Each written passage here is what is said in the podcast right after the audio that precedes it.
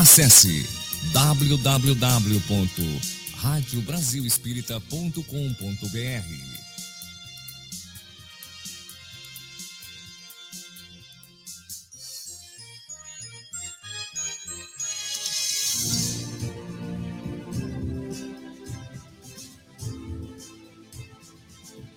A partir de agora, na Rádio Brasil Espírita, Pensamento de Kardec.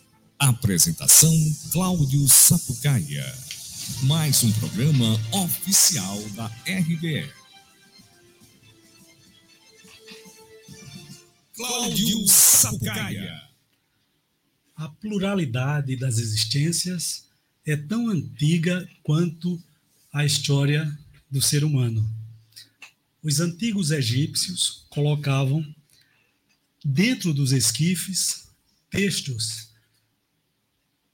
que louvavam as qualidades do morto, na tentativa de convencer o deus Osíris a lhes conceder novas oportunidades reencarnatórias.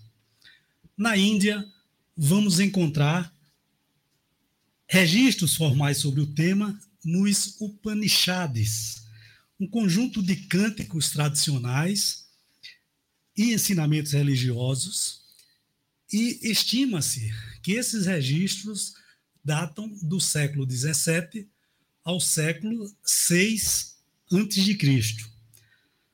Os Upanishads ensinavam que na origem de cada ser existia uma centelha espiritual. E essa centelha começava a sua trajetória como um ser ignorante, até a sua até a sua conquista da maturidade espiritual. Sócrates, reencarnacionista, trouxe muitos ensinamentos acerca desse tema. É, primeiro, a ideia de um Deus único, a ideia da imortalidade da alma, de um gênio, um guardião. E as ideias do Sócrates não é? também o levou a não temer a morte, pois aceitou a sua condenação com a maior tranquilidade, porque acreditava naquilo que falava, em suas ideias. Já na época de Jesus, a, reencarna a reencarnação fazia parte dos dogmas dos judeus, sob o nome de ressurreição. Só os saduceus não encontravam, não encontraram, não é? E não acreditavam nisso, cuja crença era de que tudo acabava com a morte. Mas as ideias dos judeus sobre a reencarnação não eram bem claras, eram confusas. Eles não tinham noção acerca da reencarnação e também não sabiam como é que o corpo é, interagia com o espírito ou com a alma. Talvez, talvez, ou poderia ter sido, né, um dos motivos o qual um, numa certa noite, um certo senador romano de nome Nicodemos tenha procurado o mestre divino. E nesse encontro nós encontramos uma conversa extraordinária, uma conversa muito interessante, né? na qual Nicodemos começa dizendo: Mestre, nós sabemos que tu vieste da parte de Deus, porque ninguém faria o que tu faz, os milagres que tu faz, se não estivesse com ele. Nico, é, Jesus respondeu: Em verdade, em verdade vos digo que ninguém pode ver o reino de Deus se não nascer de novo. Nicodemos, é claro, não entendeu absolutamente nada. E disse: Por acaso o homem velho? Será que o homem velho pode voltar ao ventre de sua mãe? No que Jesus lhe respondeu: Se o homem não renasce da água e do espírito, não pode entrar no reino de Deus. O que é, o que é nascido da carne é da carne, o que é nascido do espírito é espírito. Não admires do que te haja dito ser preciso que nasças de novo. O Espírito sopra onde quer e ouves a sua voz, mas não sabes de onde vem ele, nem para onde vai. Nicodemos, tentando desatar o nó que havia dado em sua cabeça, questiona novamente como isso pode acontecer. E Jesus responde: És mestre em Israel e ignoras essas coisas? Digo-te em verdade que não dizemos senão que sabemos e não damos testemunho senão do que temos visto. Entretanto, não aceita o nosso testemunho. Mas se não acreditais quando vos falo das coisas da terra, como vais acreditar quando vos falo das coisas do céu? Com o advento da doutrina espírita, nós encontramos Kardec bastante racional em suas considerações acerca da doutrina espírita.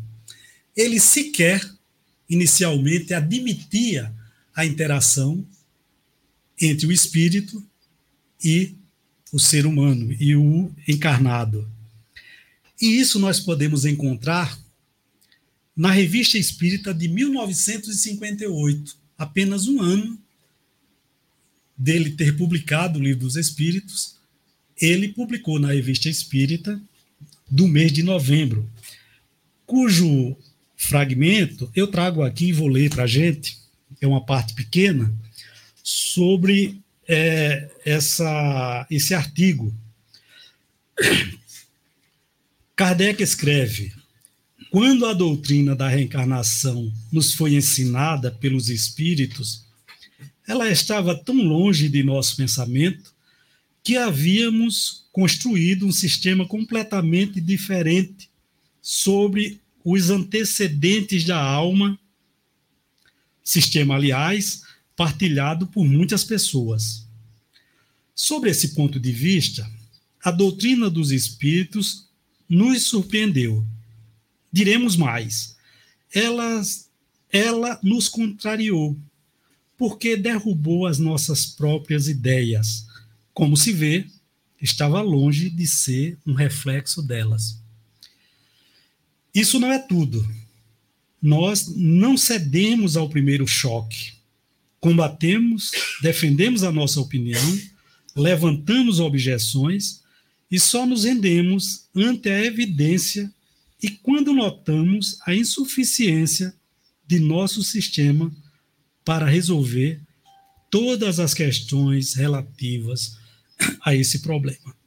E para ajudar todas essas questões relativas a esses problemas, é que hoje a Rádio Brasil Espírita trouxe dois convidados especiais, muito especiais, Fernando Caldas e Vera, Vera Porangaba, é, os quais eu peço é, para que fiquem à vontade, que sejam bem-vindos, sejam bem-vindos. E antes, é, vamos dar a nossa boa noite aos nossos ouvintes da Rádio Brasil Espírita, pedindo para eles também que, se for necessário, pode contribuir com as suas observações e com os seus questionamentos. É... Boa noite, Fernando. Suas palavras iniciais. Boa noite, meu querido. Boa noite, Márcio, né, aqui sempre conosco, Neuzinha ali nos, nos bastidores. Me deve uma, Neuzinha. E a nossa querida Vera está aqui conosco. Eu, eu vou, vou até deixar, Vera, que você fale primeiro, porque você é, é a dama do programa oh, hoje, né? A dama aqui do Espiritismo na noite de hoje. Então, você, é uma pessoa, pessoa extremamente querida, né? É, aqui no nosso movimento e. É, velhinha. Muito obrigada, gente. Sinta-se à vontade. Antes de tudo, boa noite a todos, né? Márcio Eduardo, Neuzinha, Fernando, Cláudio e a todos que nos acompanham nesse programa maravilhoso.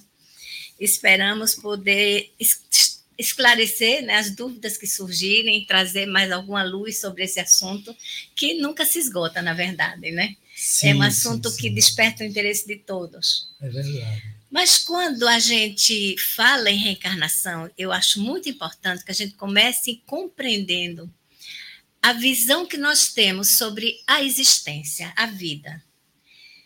Fica mais fácil a gente compreender a reencarnação quando a gente entende que somos criados simples e ignorantes, com um único destino, a perfectibilidade. Temos, portanto, que evoluir para chegarmos às condições de, de espírito puro. Nessa perspectiva, é impossível imaginarmos que uma só existência desse conta de nos aperfeiçoássemos em termos de todas as virtudes morais, né? todos os sentimentos nobres e todo o conhecimento de todas as áreas possíveis. Porque nós sabemos que para evoluir nós temos que crescer em duas dimensões: a dimensão do conhecimento, o domínio absoluto de todas as ciências, olha só, que ousadia. E o domínio das virtudes normais, a posse né, das virtudes morais. Como seria possível uma só existência, que o máximo que a gente consegue viver 100 anos, cento e poucos anos, chegássemos a esse, esse grau de perfectibilidade? Então, so, a ideia da reencarnação, ela é, pra, na, na minha compreensão, é tão lógica e com ela está é, tá um dos principais pilares da, da, filosofia espírita. Se a gente tira da, da, doutrina espírita a ideia da reencarnação, pouca coisa vai resistir. Não é? E quando a gente compreende profundamente qual é o sentido da reencarnação, a gente vai entender que é uma lei divina. É uma lei de amor e de justiça. Não é isso, Fernando? Exatamente. E relembrando aqui o que foi dito na, na explanação inicial que o nosso querido Cláudio fez, Allan Kardec, ele era um cético, podemos assim dizer. Isso. Não um cético ateu, porque ele acreditava em Deus e acreditava que deveria existir alguma coisa em nós fora do corpo material mas ele era cético no sentido dos fenômenos espíritas. Tanto assim que ele foi atrás, como a gente diz aqui no Nordeste, cascavelhar. É? Foi pesquisar, foi buscar. E, e ele nos traz muitas coisas para a nossa meditação. Quando ele diz assim: antes de tornar qualquer pessoa espírita, torne-a espiritualista. Primeiro, nós temos que acreditar que em nós existe um ser, né? esse ser que é, sobrevive ao corpo material. E, e lá no Livro dos Espíritos, na introdução, ele já começa definindo. Allan Kardec, como pedagogo, para começar, ele dava, dava conceituações aprofundadas para que a gente pudesse ir desenvolvendo o raciocínio. Aliás, ele utilizava o método maiêutico também, o método dialético. Nós observamos no livro dos Espíritos as perguntas e respostas. É um método, método dialético que, aliás, o próprio Sócrates trouxe para a Terra. Sócrates, que também era reencarnacionista, né? conforme foi é, enfatizado aqui. Então, a, a, ele criou toda uma nomenclatura para trazer e para mostrar né, para nós, e, inclusive definindo a alma dentro da conceituação espírita. Por quê? O que, é que as pessoas imaginam? Quando se fala de alma, muitas vezes nós imaginamos o Gasparzinho. Né? Aquele, a, aquele é, sujeito assim com um lençol branco que assusta as, as, noites de ventania né, e de escuridão. É, o fantasminha Pluft, o fantasminha ah, camarada Gasparzinho, nós imaginamos assim, ou imaginamos que a alma seria como uma espécie de fumacinha que sairia do bico da chaleira, né, em ebulição. na, na, verdade, Allan Kardec nos, nos apresenta primeiro a alma como um ser concreto, Sim. Um ser que possui também um corpo, que Paulo de Tarso já citava lá em Romanos, se não me engano, em Romanos, ele dizendo: assim como existe um corpo animal, existe um corpo espiritual. Semeia-se o corpo animal e se colhe o corpo espiritual. Né? Então, não, não é uma, uma, uma, uma, simples coisa abstrata, vamos dizer. Né? O espírito é abstrato, sim dentro do ponto de vista material. Mas do ponto de vista do entendimento espiritual, ele é sólido. Ele tem um corpo espiritual e justamente é esse corpo que carreia toda a experiência do passado, onde se encontra retido como um gravador as experiências das vivências anteriores. Então, faz, é, entendendo que a alma é esse ser material, vamos dizer, entre aspas, esse ser concreto, que sobrevive, é, precede e sobrevive à matéria. Ou seja, ele vem antes e ele vai depois, é continuar a sua sobrevivência. É, e se há uma pré-existência, é porque ela mergulha na carne já existia antes, né? Porque aí eu acredito até que o, a gente vai levar essas conceituações da unicidade da existência e da pluralidade da existência. É isso? Exatamente. É, você falou, é, praticamente você já falou, é, Vera, da, do objetivo da reencarnação. Né? Você conceituou muito bem, é, de uma certa forma, o objetivo da reencarnação. Então, o objetivo da reencarnação é a nossa evolução moral. Você também disse que é, que numa reencarnação só não dá para que a gente aprenda, né, todo, né, nem evolua. É, eu estava, quando você estava falando, eu lembrei daquela classificação que Kardec, a classificação dos mundos que Kardec, é, de uma forma didática, ele diz lá, ele conceitua, né, os mundos primitivos, se não me engano, os mundos de provas e expiações, né, os mundos regenerados, de regeneração. De regeneração e assim os mundos celestes. Então, isso também nos leva a crer que, como nós estamos muito próximo dos mundos primitivos, né? ainda, ainda, né? Nós estamos muito mais próximos que os mundos celestes. Sim. Então, de fato, não dá para que você é, possa absorver todos esses ensinamentos a ponto de, é, digamos, é, de evoluir né, de uma forma total, porque qual seria o nosso destino? Será que nós temos é, condições, após uma, uma breve reencarnação, uma breve passagem aqui pela Terra, já galgar, como muitas, muitas escolas religiosas né, nos traz, é, esses mundos celestiais, ou céu, ou nós iríamos direto para o inferno. Então, você poderia uhum. pontuar. Pois é. Eu acho ideias. que uma coisa muito importante é a gente voltar à pergunta do próprio Kardec, quando ele pergunta aos espíritos, não é? Qual era o objetivo da, da reencarnação? reencarnação. E então, os espíritos respondem: Deus lhes impõe a encarnação, ou seja, o espírito mergulhar no corpo físico e viver uma existência no mundo físico, né? no mundo terreno, que pode ser outros mundos, como a gente também já sabe, Sim. desde que sejam materiais, com o fim de fazê-lo chegar à perfeição, como a gente colocou inicialmente. Para uns é expiação, para outros missão. Pois a gente pode até tentar explicar melhor isso aí. Mas para alcançar essa perfeição, tem que sofrer todas as vicissitudes da existência corpórea. Nisto é que consiste a expiação. A encarnação tem ainda outra finalidade, é aí que eu queria chamar a atenção. Então, a gente não está aqui apenas para evoluir, mas nesse processo, nós também temos um dever de ajudar o Criador na sua criação. Sermos todos nós co-criadores. Então, você pode, mas, poxa, como espírito imperfeito numa existência vai co-criar o quê? tudo que a gente faz, onde nos, nos é colocado nessa existência, nós estaremos contribuindo para o crescimento da humanidade, sendo assim, ajudando a criação divina. Então, são dois objetivos da reencarnação: aprimorarmos continuamente e ajudarmos a criação divina, fazendo bem, fazendo, eh, levando o, a, aos demais irmãos o conhecimento, uns nascem com, esse, com essa missão de desenvolver estudos científicos, outros vêm como músicos, e nisso a gente vai estar tá auxiliando esse processo evolutivo também da própria humanidade.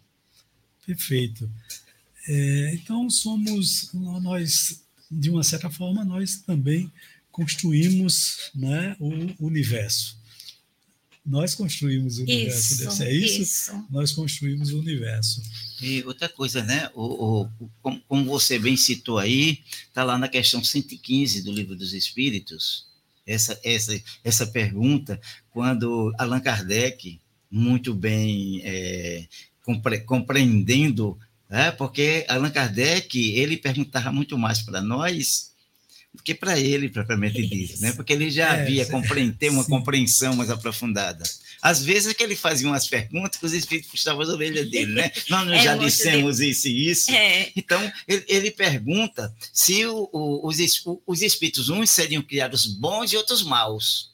Uhum. Né? E como você citou aí, ele diz: não, os espíritos são criados simples e ignorantes. Se Deus dá a cada um a missão, não é? a tarefa, o trabalho dessa busca incessante pelo aperfeiçoamento. Aí a gente recorre ao evangelho, porque dentro do evangelho a gente se estriba moralmente, né? a gente se alicerça moralmente para ter uma compreensão, porque a, a, reencarnação ela não vem somente no sentido da evolução, como você disse, mas tem um sentido estritamente e profundamente moral para a humanidade. Então, Jesus, lá em João, nos diz: Vós sois deuses. É se dar para a gente compreender Pois é. Né? Jesus, ele não loroteava.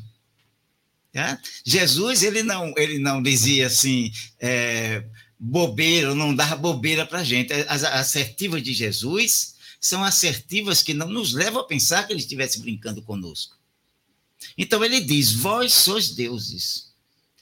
Tudo que eu posso, vós podeis e até muito mais.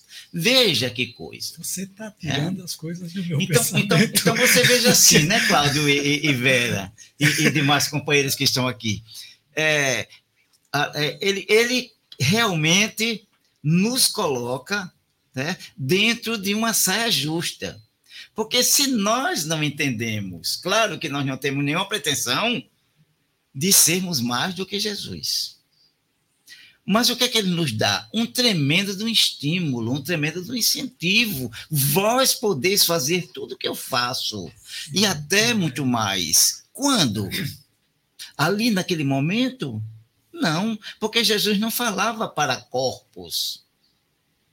Jesus falava para almas. Ele falava para o homem do futuro. Isso. Não para aquele homem que estava ali. Aquele homem que estava ali estava assistindo, mas ele sabia que ele iria compreender a mensagem dele muito mais tarde. É por isso que ele dizia: digo estas coisas para vocês, os humildes, mas oculto-as para os doutos e prudentes, né? Que eram os prudentes. Os prudentes não era aquela pessoa que andava cautelosa, né? Eram os sábios da época, eram chamados de prudentes. Então ele, ele, ele dava aquelas verdades para aquelas almas simples, porque elas iriam ouvir e iriam acolher com o coração. O outro iria dizer que bobagem. Por que, que ele está dizendo isso? Né? Por que será que o Cristo pegou os discípulos todos analfabetos? Por que será? Porque ele sabia que se ele fosse buscar aqueles homens, os, os filósofos, os doutores, eles iam dar de cotovelo em Jesus, né? E iam acabar com ele antes, acabar com a, com a vida física dele, antes mesmo do que ele pudesse completar os três anos da missão dele. Né? É. Quando você estava falando, eu e aí eu, eu, eu disse, você tirou, você captou que eu.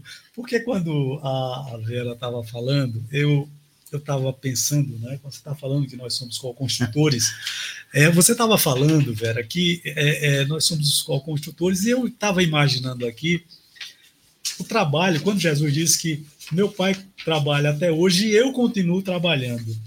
E aí também depois ele disse exatamente isso que Fernando disse, não é? Que ele é como foi Fernando, ele vós sois deuses, vós sois deuses, né? Então podeis fazer tudo que eu faço só que a, é, é, a ideia, né, nós temos que fazer aquilo que nos compete, aquilo que está ao nosso alcance. Né? aquilo que está ao nosso alcance. Você não pode, por exemplo, dar uma guinada, vou usar aqui um termo não muito usual, mas você pode dar uma guinada e imaginar que não vou construir orbes, vou, vou para planetas. Não é assim. Você tem que ir. Tudo é gradativo. Tudo é gradativo. Você tem que conquistar. você até constrói num folha de papel, né? Num folha de papel. Pois é. é pois é. é. Eu queria fazer uma pergunta para vocês. Nós conseguimos é, evoluir na erraticidade para quem não não está acostumado com o termo, erraticidade, quando a gente fala, é o mundo espiritual. Então eu queria saber de vocês, o que, é que vocês acham? A gente consegue. Eu sei que o ideal é a gente evoluir aqui na matéria, mas se há essa possibilidade da gente reencarnar, desculpe, da gente evoluir na erraticidade. Eu entendo que é preciso que a gente esteja na alternância. As existências se alternam, ora nos mundos físicos, ora no, na morada espiritual. Quando vamos para o outro lado, é mais fácil para o espírito adquirir conhecimento numa velocidade maior, porque a sua percepção é ampliada, os seus cinco sentidos são muito mais ampliados. Então, no mundo espiritual, o, espírito evolui muito em conhecimento ele aprende, até mesmo quando estamos dormindo ainda aqui na matéria, que o espírito se desliga e vai a, né, tem a possibilidade de participar de, de cursos, de trabalhos, de missões. Mas, no entanto, isso só não basta. É preciso essa alternância. É como um, na universidade. Os alunos têm as aulas teóricas, onde aprende o conteúdo. Mas, para mostrar que aprendeu, ele tem que ir para a prática. Então, o espírito ele precisa das existências corpóreas também, para que aqui, diante das dificuldades da vida, ele realmente ateste para ele próprio e, e, diante de Deus, se ele entendeu a lição que, que ele viu lá na, na espiritualidade. Então, é, eu entendo, não sei se o Fernando vai concordar, que a gente evolui em todas as circunstâncias. Sim. A evolução é um processo contínuo longo, eterno. Eterno. Né? Então, a gente, lá e cá, cada, cada vez a gente vai dando um passinho adiante. Perfeito. Aliás, Allan Kardec faz essa pergunta. Isso. Né? Ele pergunta assim: poderia o mundo espiritual poderia existir apenas a, o, o, o, mundo material poderia deixar de existir apenas existir no mundo espiritual? E os espíritos dizem, sim, se Deus assim o quisesse. Mas qual seria o mérito? Pois é. Né? Por quê? Porque nós precisamos da matéria como elemento para testar os nossos conhecimentos e a, a nossa capacidade de evolução anterior. Sim. É? O, o, o, esquecimento do passado que nos vem, aí a gente lembra Platão, né? Que dizia que era preciso beber água do Letes, que era a água do esquecimento, para voltar para a Terra. Porque o que, que acontece? Claro que o, o mundo espiritual ele é para nós como uma espécie de avaliação entre as encarnações, nós precisamos do mundo espiritual para que nós possamos reavaliar aquilo que nós fizemos, para que nós possamos receber os puxões de orelhas dos nossos mentores espirituais e dizer para nós: olha, claro que eles são muito caridosos e eles, como, como eles também já passaram pela fieira que nós estamos passando, porque todos os espíritos eles passam pela fieira da reencarnação, precisam passar né? inclusive o nosso próprio mestre Nazareno, ele precisou, é daí uma compreensão tão profunda que ele tem da humanidade, um amor tão profundo, a, aquela capacidade que ele tinha de amar incondicionalmente e de não nos julgar, dizendo para nós, não julgueis para não ser, ser julgados. Então Jesus ele não nos julgava. E por isso mesmo, esses amigos espirituais, eles nos recebem de uma maneira extremamente compassiva. Ele nos acolhe, eles nos amam, mas eles não deixam de ser enérgicos ao nos dizer: olha, tu erraste nisso, nisso, nisso. Como o professor, não é, Verinha? Quando quando precisa fazer a, a, correção de uma tese uhum. de, de, de, mestrado, doutorado, uhum. ou até um TCC, né, Isso. para conclusão de curso, ele chama o aluno, ele diz, olha, isso aqui não pode, isso aqui não pode, isso aqui é plágio.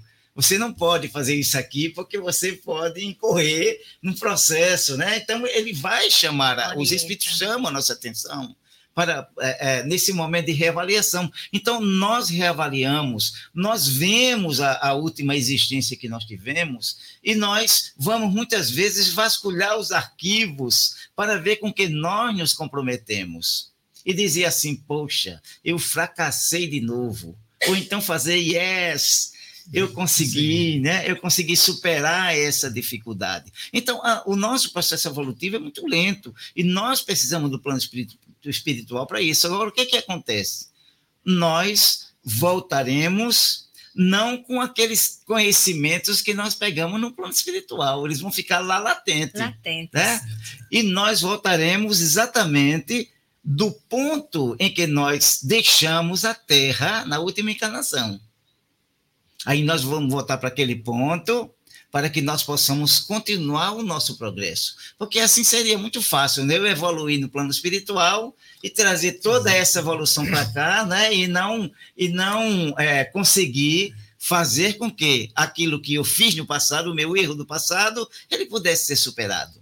Então nós precisamos superar na matéria. Dá uma contribuição à humanidade também, poderia ser também. Pois é, contribuir para o avanço da humanidade, porque sem reencarnação a uhum. gente estaria executando, é, no, como, como não dizer de Leão Denis, a melopeia, né? que é aquela música, aquela cantilena, como nós chamamos aqui, do carro de boi. repetindo, né? repetindo, né? Sem, sem a reencarnação, nós não iríamos caminhar é, de maneira alguma, nem progredir. Perfeito. É, tem duas perguntas. Tem uma pergunta dividida em duas partes, eu vou ler aqui para a gente tentar responder. Boa noite. Por que é necessário nascer de novo?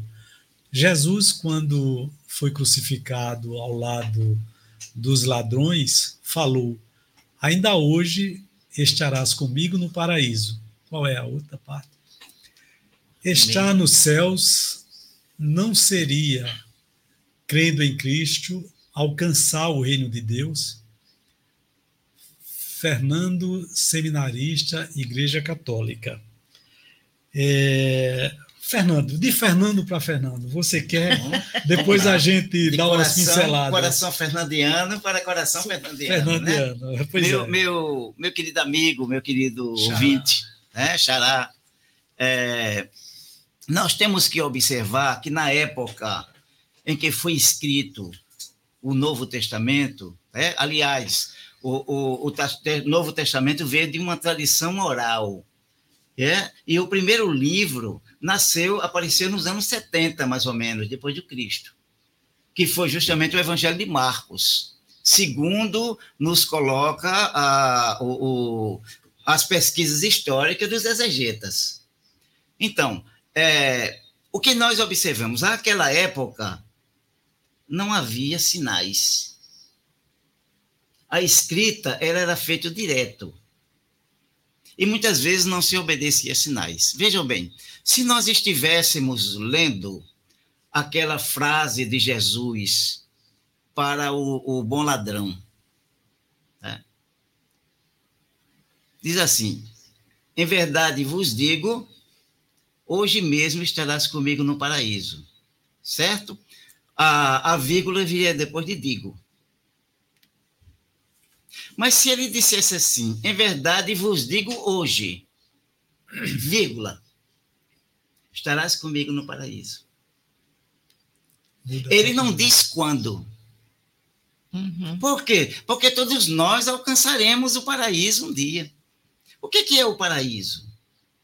O paraíso é justamente essa condição em que o espírito ele já não mais precisa de encarnações, pelo menos das encarnações perecíveis.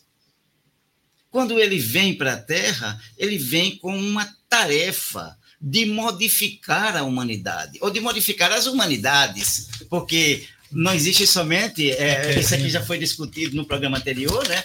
Não existe somente um mundo habitado são as várias humanidades. E a reencarnação vem justamente no sentido, não desse sentido de, de, de, de se ser salvo pelo desejo de Jesus, ah, pura e simplesmente. Jesus quer que todos nós nos salvemos. Né? Não aquela salvação no sentido teológico, que, em que se tira a salvação de dentro de uma cartola. É. Mas ele quer que nós caminhemos na direção dele. O que é que ele diz? Eu sou o caminho, a verdade e a vida. E ninguém vem ao Pai senão por mim. Né? Mostrando bem que existia o Pai, que é criador de tudo, e que existia ele, que era filho de Deus, irmão maior nosso. Então, a doutrina espírita considera como? Como um irmão maior. Como um irmão que nos guia. Nós iremos ver até em Paulo, não sei exatamente qual a, a qual, qual, a epístola, quando ele diz: né, somos herdeiros de Deus. Somos herdeiros de Deus com Jesus. Somos co-herdeiros de Deus com Jesus. Então é o próprio Paulo que reconhece, porque se eu sou herdeiro, eu sou filho de Deus. Eu herdei de Deus alguma coisa, né? O pai, ele passa a herança para o filho. E quando ele diz somos co-herdeiros de Deus com Jesus, o que é um co-herdeiro? É aquele que herda junto. Mostrando que Jesus era o nosso irmão era filho de Deus também, como nós somos. Então, essa questão de se chegar ao paraíso é, como um passe de mágica, isso se desfaz se nós colocarmos que Jesus efetivamente espera a nós todos lá no, no paraíso. Né? Mas seria uma tremenda injustiça. Por quê? Porque o que é que acontece? O ladrão, vamos dizer, era bom, mas era ladrão, gente ele, ele, ele não utilizava somente o, aquele mecanismo de, de Robin Hood, né? de tirar o, do, dos pobres para dar ao rico. É? Aí a gente pergunta: Robin Hood, se ele não fosse lendário, ele estaria realmente salvo também? É? Lampião, como se fala em muitas passagens, que às vezes ele dava também aos pobres. Será que nós podemos considerar Lampião como esse é, suposto herói do Nordeste?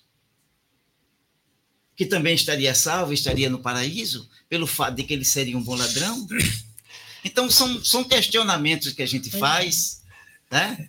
Essa questão de, de acreditar que seremos salvos, digamos, entre aspas, por passe de, de mágica, é porque o Senhor assim prometeu, porque ele veio e deu a vida por nós, é um equívoco. A doutrina nos explica que nós temos que conquistar, porque seria, como o Fernando acaba de dizer, uma grande injustiça todos galgarem a mesma posição gloriosa junto ao Pai, quando uns tiveram uma trajetória tão criminosa e outros se dedicaram a vida inteira. Então, é, é equívoco pensar e uma vez eu, eu, lembro muito do meu tio Porangaba, quando um dia, caminhando na praia, ele me fez refletir uma coisa muito interessante. Ele disse: Minha filha, já parou para pensar que a doutrina espírita é a única que não lhe dá um passaporte para o céu? Eu falei: Como assim, tio? Não é, não é dado de graça, nós temos que conquistar o caminho. Então, é através das reencarnações que a gente, a gente vai se burilando, vai se aperfeiçoando, vai resgatando as nossas mazelas, né? os nossos atos falhos. Se assim não entendêssemos, ficaria muito difícil entender Deus como infinita justiça e bondade. Perfeito. É, eu concordo com tudo que vocês falaram e, e vou mais adiante.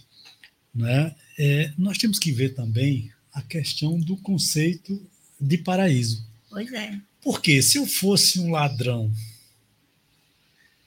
estivesse lá crucificado, né, já próximo de ser executado, foi esse o caso, com uma ideia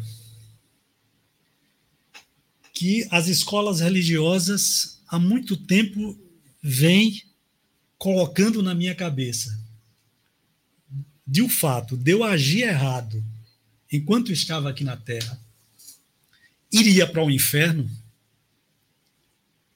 a partir do momento que eu desencarnasse, que chegasse lá, descobrisse que não existia o inferno tal qual me ensinaram, Gente, isso é o paraíso. para mim, isso é o paraíso. Para qualquer um, Fernando. Eu concordo com tudo que você sabe, mas ele esqueceu desse detalhe, porque para a gente é o paraíso. Olha, você saber, existe coisa melhor né, para o ser humano né, que a doutrina confortadora nos traz em nos, é, nos dizer que todos nós seremos salvos, naturalmente, uns né, salvos, né, uns teremos a felicidade plena. Né? Uns vão demorar mais, outros menos, mas todos chegaremos ao mesmo ponto. Todos nós, porque somos filhos de Deus, somos herdeiros, como bem disse o Fernando. Então, de forma que esse, esse conceito de inferno, que muitos se decepcionaram também, porque quando o cara desencarna, diz, cadê o, cadê o diabo? Cadê o... É bem verdade que alguns lá vão encontrar algo parecido, né, vão ser escravizados como por espíritos, né, que ele mantinha esse vínculo, esse tipo de coisa. Agora, a partir do momento que você descobre que, para mim, isso é o um paraíso. Não, não existe o céu, Deus é bondoso. E as oportunidades que a doutrina espírita nos ensina, que as leis divinas nos dá. Isso, para mim, e por si só já é o paraíso. Eu lembro que certa feita eu ouvi uma frase do João Paulo II, quando ele dizia: o céu e o inferno são estados de alma. Isso. Entende? Como é que a gente vai para um estado de alma? A gente está nele. A gente vive nele. Uhum. Então a gente não tem que sair para um lugar que é um lugar interno. Para onde nós formos, nós iremos carregar o nosso inferno e iremos carregar o nosso paraíso. Tá? Na questão 821 do Livro dos Espíritos, 820, 625, 621 do Livro dos Espíritos, Allan Kardec pergunta onde está escrita a lei de Deus. Na sua consciência. E os Espíritos respondem na consciência. Tá? Uhum. E, e o, o, o, o querido é, Manuel Filomeno de Miranda, né, numa das suas obras, através do, de Valdo Franco, ele nos diz: a consciência é a morada de Deus. Tá? É, é uma metáfora extremamente oportuna. Então, dentro da nossa consciência, Deus reside. Tá? É por isso que Jesus disse que nós somos deuses porque nós temos toda a ferramenta e todo elemento. A lei está dentro de nós. Quando nós erramos, a gente sabe que erra. Sim. Agora a gente justifica.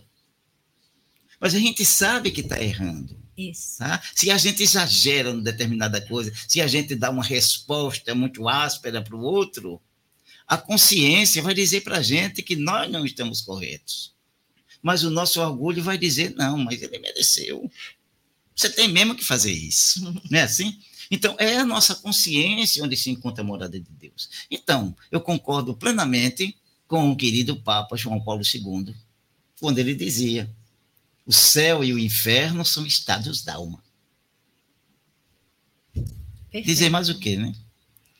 E quando, é, eu acredito, quando se falou aqui nas, nas múltiplas ah, moradas, né? A casa do meu pai tem muitas moradas. moradas essas moradas, elas se classificam em moradas, mundos físicos, mundos como a Terra e outros planetas, outros orbes do universo que também são habitados. São habitados. Não é? Seria muita arrogância do homem acreditar que tudo isso foi posto aí só para nossa embelezar a nossa noite.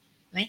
Então, as moradas podem ser os mundos físicos, os mundos espirituais, que são as colônias, onde a gente se desloca após o desencarne e passa esse período de tempo fazendo essa autoavaliação até estarmos aptos a voltarmos e tem as moradas mentais que isso que o Fernando acabou de, de, comentar.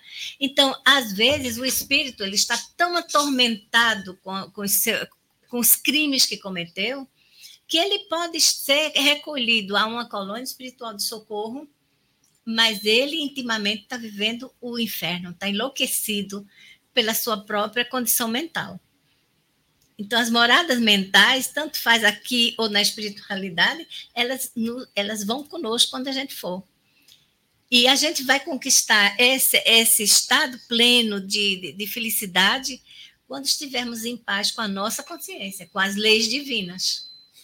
Isso é interessante porque na literatura espírita, inclusive, tem casos de espíritos que reencarnam porque estão, estão tão endividados perante as leis divinas que, para fugir dos seus algozes, ele reencarna num corpo, às vezes doente, às vezes imobilizado, né? E aí o que é que acontece? E aí eu que pergunto, isso é castigo?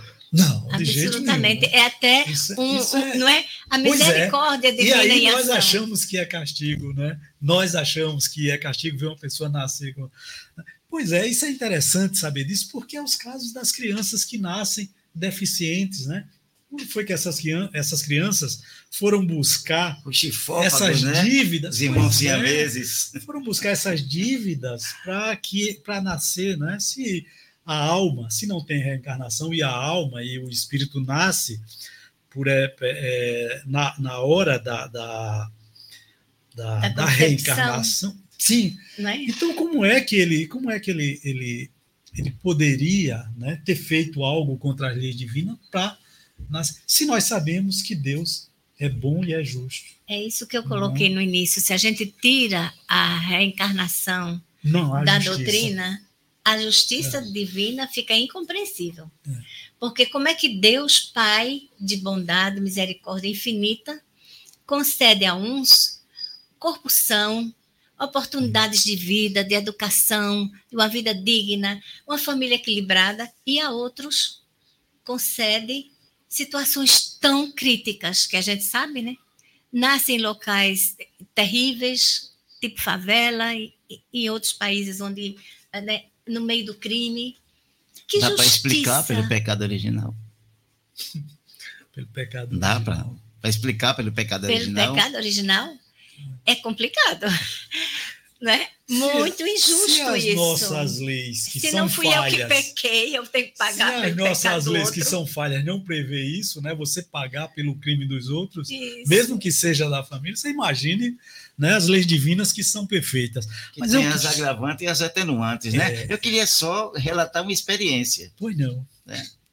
Outro dia, levaram lá para o nosso núcleo de, de, de vibrações, núcleo mediúnico, o, o nome de uma mãezinha que se encontrava gestante e dentro do ventre dessa gestante estava se desenvolvendo um bebê do sexo feminino.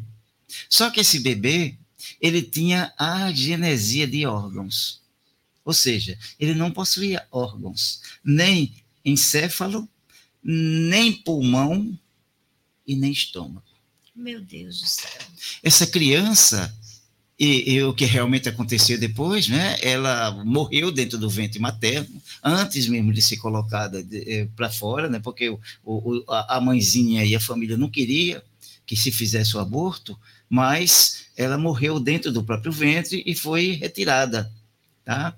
Uhum. E no uhum. momento em que nós estávamos meditando, veio-nos uma ideia na cabeça. Não, é muito comum essas ideias ocorrerem na minha cabeça. Às vezes elas ocorrem e eu acerto, né? Mas às vezes eu fico calado porque não gosto de ir, né? Mas qual foi a ideia que veio? Que aquela criança era o espírito de um homem bomba. Então, o que é que acontece com um homem bomba? Ele Será que ele vai receber realmente aquelas 40 virgens? que é prometida lá pelo, pelo Alcorão? Não.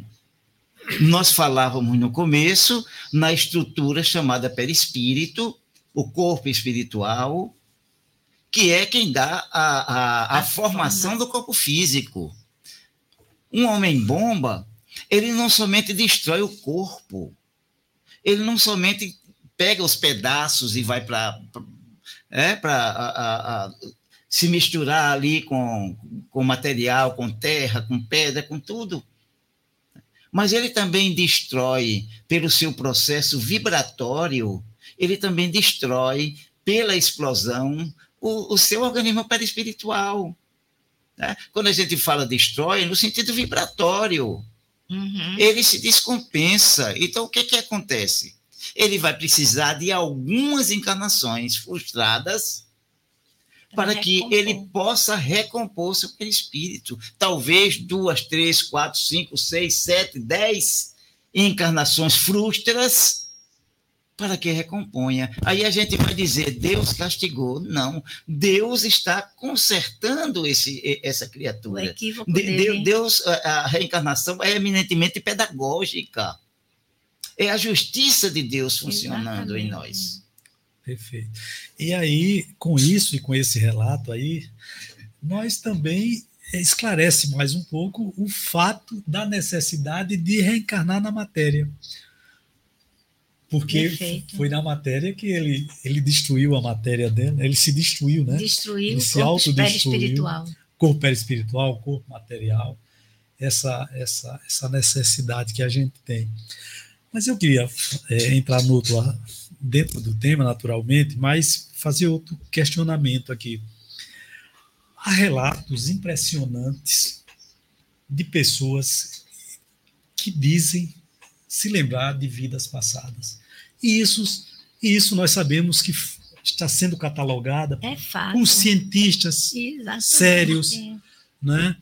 É, e o trabalho continua, né?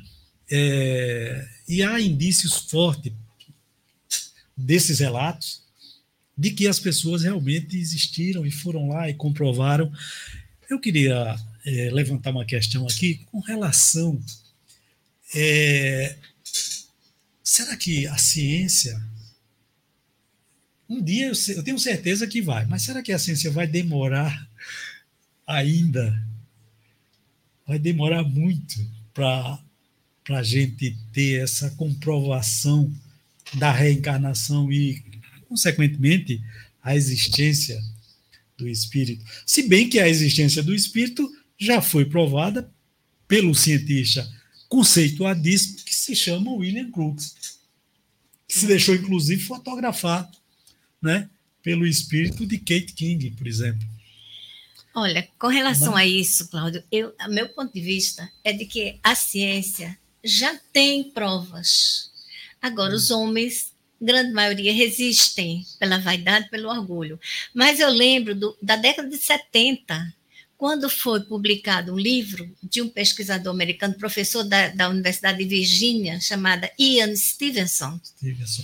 que fez uma pesquisa longa a respeito desses casos que você cita, de crianças 20 que casos lembram. sugestivos de É o, reencarnação. é o livro dele. Ele, de todos aqueles casos, mais de mil casos que ele pesquisou, ele selecionou os 20 e inquestionáveis e reuniu nessa obra 20 casos sugestivos de reencarnação. Inclusive um caso no Brasil. pois é. Tem o caso. no Brasil. Recentemente, tem um livro aí disponi- disponível nas livrarias, acho que até aqui a nossa tem, é aquele A Volta. Voltei, né? A- Volta. É a história de um jovem piloto americano que, que morreu na Segunda Guerra, na, na Batalha de Hiroshima, não é Hiroshima, né? É uma daquelas ilhas do Japão. O avião dele é atingido, pega fogo e cai. Esse livro o garoto que está hoje, deve estar na idade já adulta, é impressionante o relato desse, desse garoto. Ao lembrar, a partir dos dois aninhos de idade, ele começa a ter memórias, inclusive da morte dele. Né? Ele tinha pesadelos terríveis. Gritava durante a noite que o avião está pegando fogo, o avião tá... E a mãe, muito habilidosa, ia devagarzinho, acalmando, buscou psicólogos, buscou tudo, até que, com a idade, ele foi dando dados concretos da vida anterior. E chegou a conhecer a família dele, a irmã que ainda estava viva, e ele ligou para a irmã e conversaram, falando com a irmã de um jeito que ela reconheceu, só pode ser ele. O nome que ele recebe nessa encarnação é o James, é o mesmo nome que ele teve antes, por intuição, o espírito sugeriu para a nova mãezinha que botasse o mesmo, né? James Hunter. E então são provas e evidências assim inquestionáveis. Agora, a humanidade ainda não está pronta para aceitar, porque nós estamos tão orgulhosos. Ou talvez seja, esses casos sejam assim um tipo de preparação. É, Porque tudo a gente sabe que acontece é, no, no, no, dia certo. Paulatinamente, né? a humanidade vai despertando, né? A cortina vai né, levantando Isso. aos poucos, né? Como Mas... tudo, aliás, né? O próprio surgimento da doutrina espírita, o Consolador Prometido, veio no momento certo, assim como é, o advento de Jesus também, né? Então tudo tem, tudo tem o, seu, o seu tempo certo. É exatamente quando nós estivermos preparados para essas novidades. Aqui no Brasil, o doutor Hernando Guimarães Andrade, Sim. engenheiro do Instituto Brasileiro de Pesquisa Psicologia Física, IBPP, ele tinha alguns casos catalogados. Exatamente. Ele ia em loco, ele pesquisava. Né? E foi um dos que auxiliaram ao, ao, ao Dr. Ian Stevenson, né? juntamente também com o Dr. Ramendra Nath Banerjee, uhum. lá da Universidade de Jaipur, na Índia.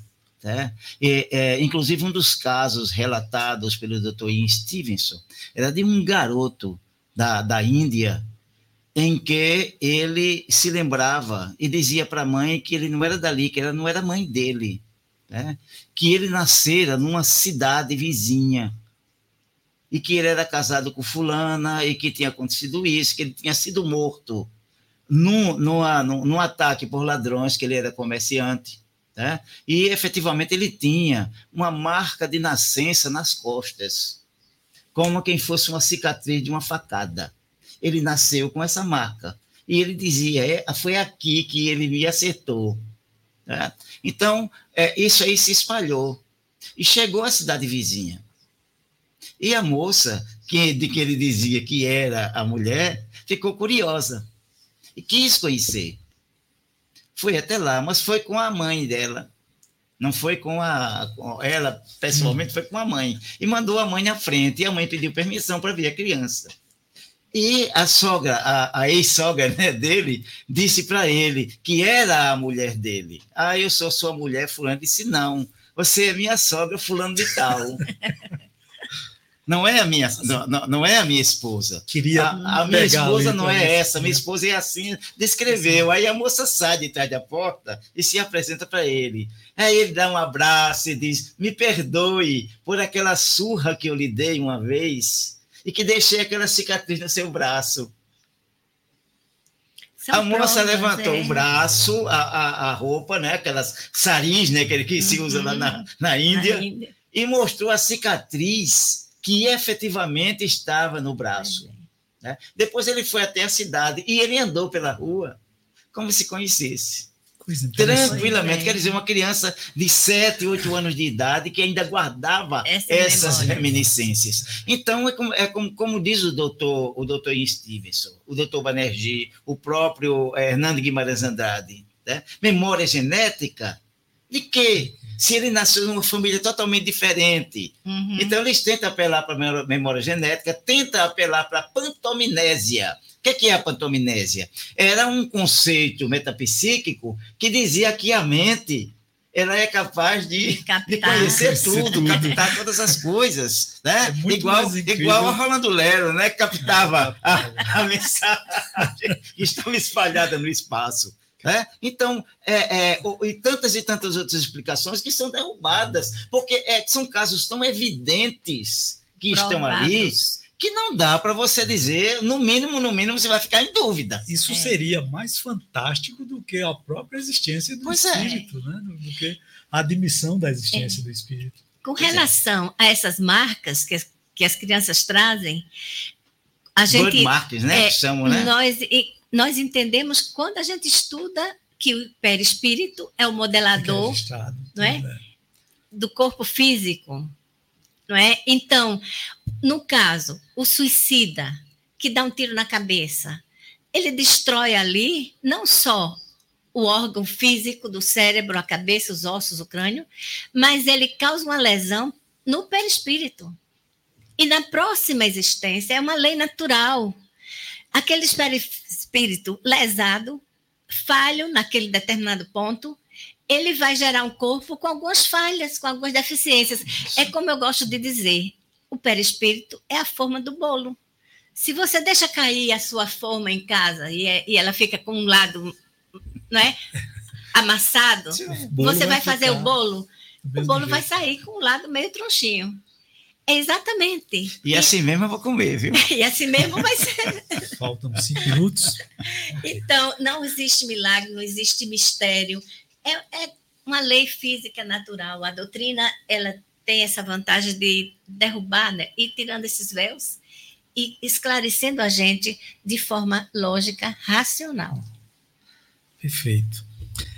É, eu gostaria de agradecer a vocês. Vou dar a palavra para vocês, para as considerações, né? Porque outro dia não me deram as considerações e o Márcio brinca com relação a isso. Mas eu estou muito satisfeito com, com as perguntas, com as questões que foram, é, foram esclarecidas aqui. Naturalmente, como disse a Vera, a coisa não se esgota, né? O tema é um tema. A gente dava uns 10, você acha? Palpitante. uns 10, não 10 programas, 10 reencarnações para a gente falar de reencarnação. Mas, Fernando, suas considerações finais acerca do tema, fale o que você quiser, o que fique à vontade. É dizer, né, que embora o preconceito científico e religioso ainda ataque esse princípio, não existe ideia mais justa para a compreensão do ser humano, para a compreensão do espírito, do que a reencarnação. Perfeito. É? Porque ela nos devolve exatamente aquilo que nós damos para a vida. É? Lembrando que é, lá na questão 540 do Livro dos Espíritos, quando os espíritos falam acerca dos é, fenômenos, da ação dos espíritos nos fenômenos da natureza, é, os espíritos dão uma resposta que termina assim: tudo se encadeia na natureza, desde o átomo ao arcanjo, porque ele mesmo começou por ser átomo. Admirável lei de harmonia. Então, Deus não faz nada inútil lembrando daquela expressão antiga que atribuem a Leon Denis, mas que é uma expressão ainda mais antiga que o próprio Leon Denis, talvez dentre os druidas que trouxeram essa expressão, quando diz que a alma dorme na pedra. Agita-se no vegetal, sonha no animal e acorda no homem. Quer dizer, é todo o processo evolutivo nos animais ou no, no, nos vegetais, nós começamos a nossa configuração perispiritual através da configuração atômica, né? No vegetal, nós começamos a desenvolver a sensibilidade. Nos animais, nós começamos a resolver, desenvolver o instinto. instinto. E no homem, nós desembocamos no mar da inteligência. Para onde nós vamos? nós vamos é, obedecendo aquela canção do, do grupo Acorde, né?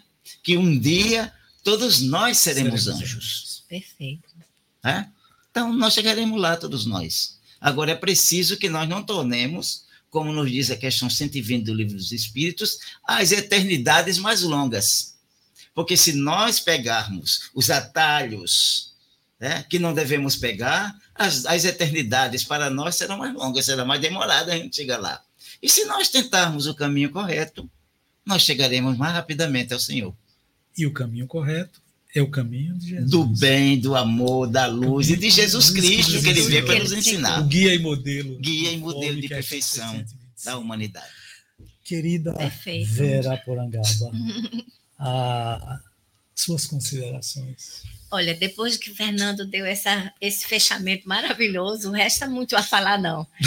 Mas eu queria dizer aos nossos ouvintes que o assunto ele é fascinante. E se vocês realmente querem compreender, vale a pena ler e estudar, porque a doutrina é farta no sentido de nos esclarecer. A própria obra de Kardec, né, só o livro dos Espíritos já nos esclarece muito. E a respeito da reencarnação, temos muito, teríamos muito até a conversar sobre o planejamento reencarnatório, uhum. não é? sobre é, tantos aspectos da reencarnação, como você disse, dariam vários programas ou várias encarnações. Mas o que eu deixo é o recado: estudem, leiam, se interessem, perguntem mais. Aqui, a rádio, eu sei que recebe as perguntas e respondemos sempre que podemos, sempre, sempre respondemos. Porque ao descobrir, vocês começam a entender o que, que a gente chama de fé raciocinada e não fé cega. Não, não acreditamos na reencarnação por ser um dogma ou porque disseram isso, mas porque não há outra forma de compreender a misericórdia e a justiça divina senão através dessa lei de amor. É o meu recado aos nossos ouvintes. Muito bem, eu agradeço a você, Vera, pela, pela participação, ao Fernando, muito obrigado a vocês. E... Agradecendo aos nossos patrocinadores, né? Não, não tem patrocinador. Jesus. Jesus. A espiritualidade. Qual o nome do, do, do espírito? O mentor daqui. O mentor. Viana, né? É, mas eu gostaria de dizer o seguinte, que realmente a, foi bem, ficou bem claro aqui, a Vera disse que não, o tema não se encerra, é, é um tema vasto, mas o mais importante é o estudo. Eu acho que o ouvinte tem essa, essa oportunidade né, de, de estudar a doutrina espírita. Né? Não custa nada, independente é, de qual escola religiosa você, você é, participe. Mas eu vou além para encerrar. O objetivo da doutrina espírita principal, na minha opinião, é tornar os homens melhores. É tornar os homens melhores. Então, muitas vezes a gente se preocupa com estudo que é muito interessante, é importante nas nossas vidas, é questão de fé é, raciocinada, né? questão de conhecimento, mas o mais importante é aquilo que a doutrina espírita também nos ensina, nos tornar seres melhores. Muito boa noite. Você acabou de escutar Pensamento de Kardec